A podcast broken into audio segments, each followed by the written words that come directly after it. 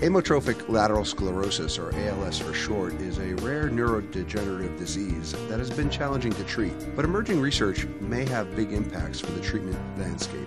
What's on the horizon for new treatment options? Welcome to Clinicians Roundtable on ReachMD. I'm your host, Mario Nacinovich, and here with us to share insights on the latest research for ALS is Dr. Walter Koroshetz, who is the director of the National Institute of Neurological Disorders and Stroke. Dr. Koroshetz, welcome to the program. Well, it's a pleasure to be with you, Mario.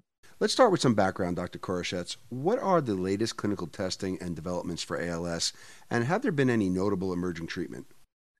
Well, I'm sure everyone listening knows that uh, ALS is a really tragic illness, that it leads to progressive paralysis, average time to death from diagnosis probably around three years or so. So it's been really tough to try and develop highly effective treatments for this disease. There have been, however, a number of agents that have shown some mild to moderate benefit approved by the FDA and heavily used in the patient community. But uh, we're still waiting for the discoveries that can be turned into the kind of high effect size therapies that could stop this illness from causing, you know, its fatal consequences. And we haven't really gotten there yet. There are a couple of interesting advances that have occurred. I'd say primarily out of the genetic forms of ALS. There are genetic forms that make up maybe 15% of ALS cases. This has given scientists the ability to kind of get into the cell and understand what these mutations do and develop targets for new therapies. And a number of the genetic forms of ALS are now in clinical trials of genomic therapies. And so everyone's hopeful that these might lead to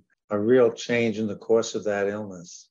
Now, in June 2022, the FDA unveiled a five year strategy in its action plan for rare neurodegenerative diseases. Can you tell us what the plan details for ALS and what we need to know about the current ALS science strategy? Well, I couldn't talk to the FDA strategy, but I can talk to the NIH strategy. And the strategic plan looked at a whole host of areas of research that uh, are thought to be important. First and foremost is to try and understand the disease. I talked a little bit about the genetic forms of the disease, but 85% of the people have the non genetic forms. So, uh, tremendous need to understand what causes ALS and people who don't inherit these mutations. Has been some progress in that some of the findings from the genetic forms are also seen what we call the sporadic forms. So some of the targets that are coming out of genetic forms may actually, in fact, inform treatments of the more common condition. I think there's a big need to bring data together. So there's NINDS funds over $100 million in ALS research. It's given in individual grants, and there's thought to be some efficiencies that we can bring that data together and coalesce the community more.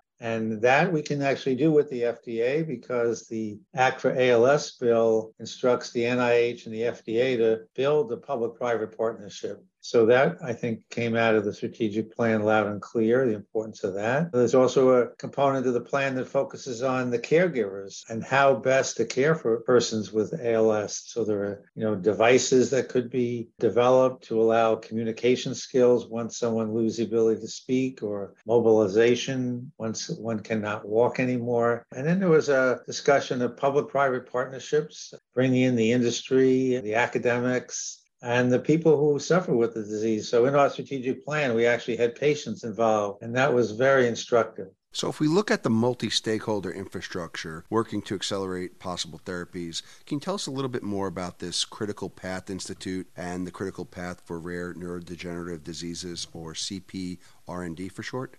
Sure. As I mentioned, the Act for ALS instruct the FDA and NIH to set up a public-private partnership, and the FDA has a mechanism to do that through what's called the CPATH Institute. And CPATH also has generated a data portal to bring data in from all disparate sources, including industry trials, academic trials, natural history studies, for those just tuning in, you're listening to Clinicians Roundtable on ReachMD. I'm Mario Nacinovich, and I'm speaking with Dr. Walter Koroshetz about amyotrophic lateral sclerosis, or ALS for short.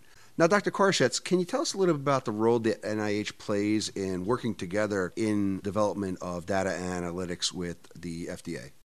Sure, Mario. So the Act for ALS bill instructs, as I mentioned, the FDA and NIH to set up a public-private partnership And through the CPATH Institute, the expectation is that we'll be bringing data in from all different sources into their data portal for analytic investigation and mining of the data and working to develop uh, better outcome measures from this data, for instance. So recently, you mentioned that experts and key stakeholders convened for a planning workshop specific to ALS. What else can you tell us about specifically what NIH is doing in terms of its strategic planning activities for ALS research? So yeah, it's interesting that planning workshop was the, really the culmination of about a year's worth of work in which we brought in experts from academia, and industry and patients, and they worked in different groups over the year, coming up with a set of recommendations that then were presented in a public manner. And now the process is open for public comment. And then those public comments will then inform revisions. And the final version will come to the NINDS Council for their review in the first week in February of 2023.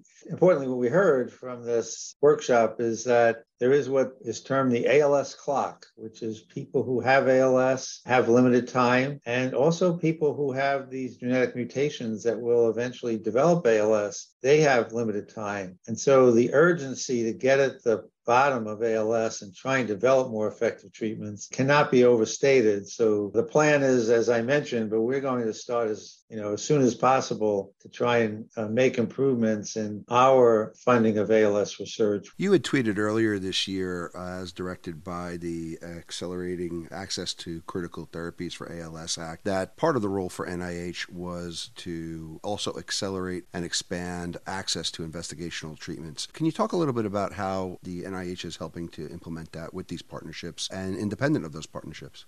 Sure thing, Mario. So, yeah, the Act for ALS bill instructed the NIH to fund research under what's called expanded access. Expanded access is a designation that is given by the FDA to companies so that they can make their drugs available to people who are not in clinical trials. In the bill, it asks NIH to fund research using expanded access. It's limited to drugs or treatments coming out from what are called small businesses. And uh, we had a solicitation for grants and we announced an award to a company and a group to study what's called a drug called Trehalose for ALS. And in this expanded access, there's not a control group. So you're looking at treating people who are not eligible for clinical trials or who finished up a clinical trial, and they would be treated over time, particularly to look at biomarkers and see how biomarkers of ALS might be influenced uh, by the treatment.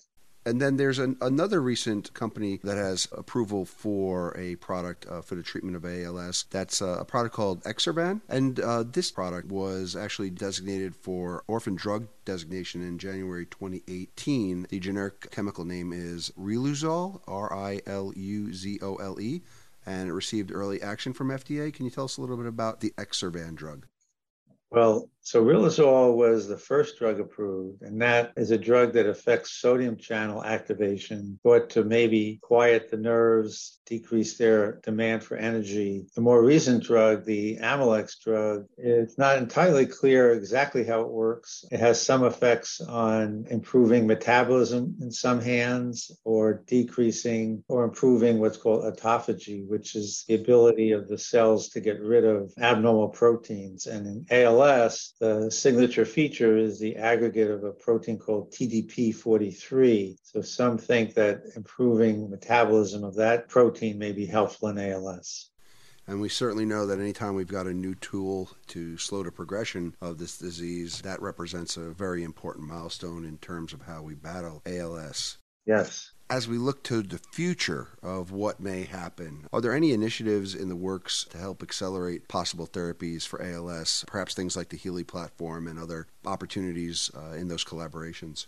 Yeah, Mario. Well, I think that at this point in time, people are looking at the genetic forms of ALS and genomic therapies. So, they C9orf72 is a mutation that causes ALS and also frontal temporal dementia. And so, it's thought to be a little controversial, but it's thought that it may be due to a toxic effect of the mutant. And so, using antisense oligonucleotides, people are trying to suppress the production of this protein in people who have the mutation. And so, there's a lot of hope hope that this will work. It should work if you can shut off the toxic protein. Still a couple of assumptions that, you know, that there's not a problem with not enough of the normal protein in these folks. Also, shutting off these proteins using antisense. It's a fairly new technology. It was very successful in spinal muscular atrophy, but we're still working out how to deliver it to the adult spinal cord and motor system and how to do it without any toxicity. So I think those genetic treatments are what look most hopeful now. As I mentioned, TDP43 is a protein that aggregates in many of the genetic forms and also in all of the sporadic forms. And that has been